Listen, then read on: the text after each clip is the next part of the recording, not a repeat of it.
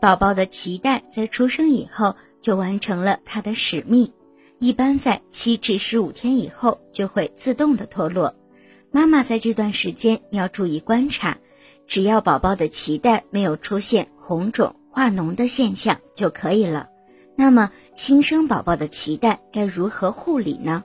在宝宝出生以后，需要剪断脐带，脐带就会留下一个断面，而这个断面很容易被细菌侵入，因此每次给宝宝清洁脐带之前，都要看一下这个断面有无红肿和感染的情况。如果没有什么特别的情况，就不要对断面做额外的处理。在清洁脐带的时候，可以用消毒棉球蘸取百分之七十五的酒精，在脐窝周围轻轻的擦拭。如果脐窝发红，可以先用百分之二的碘酒消毒，然后再用百分之七十五的酒精擦拭即可。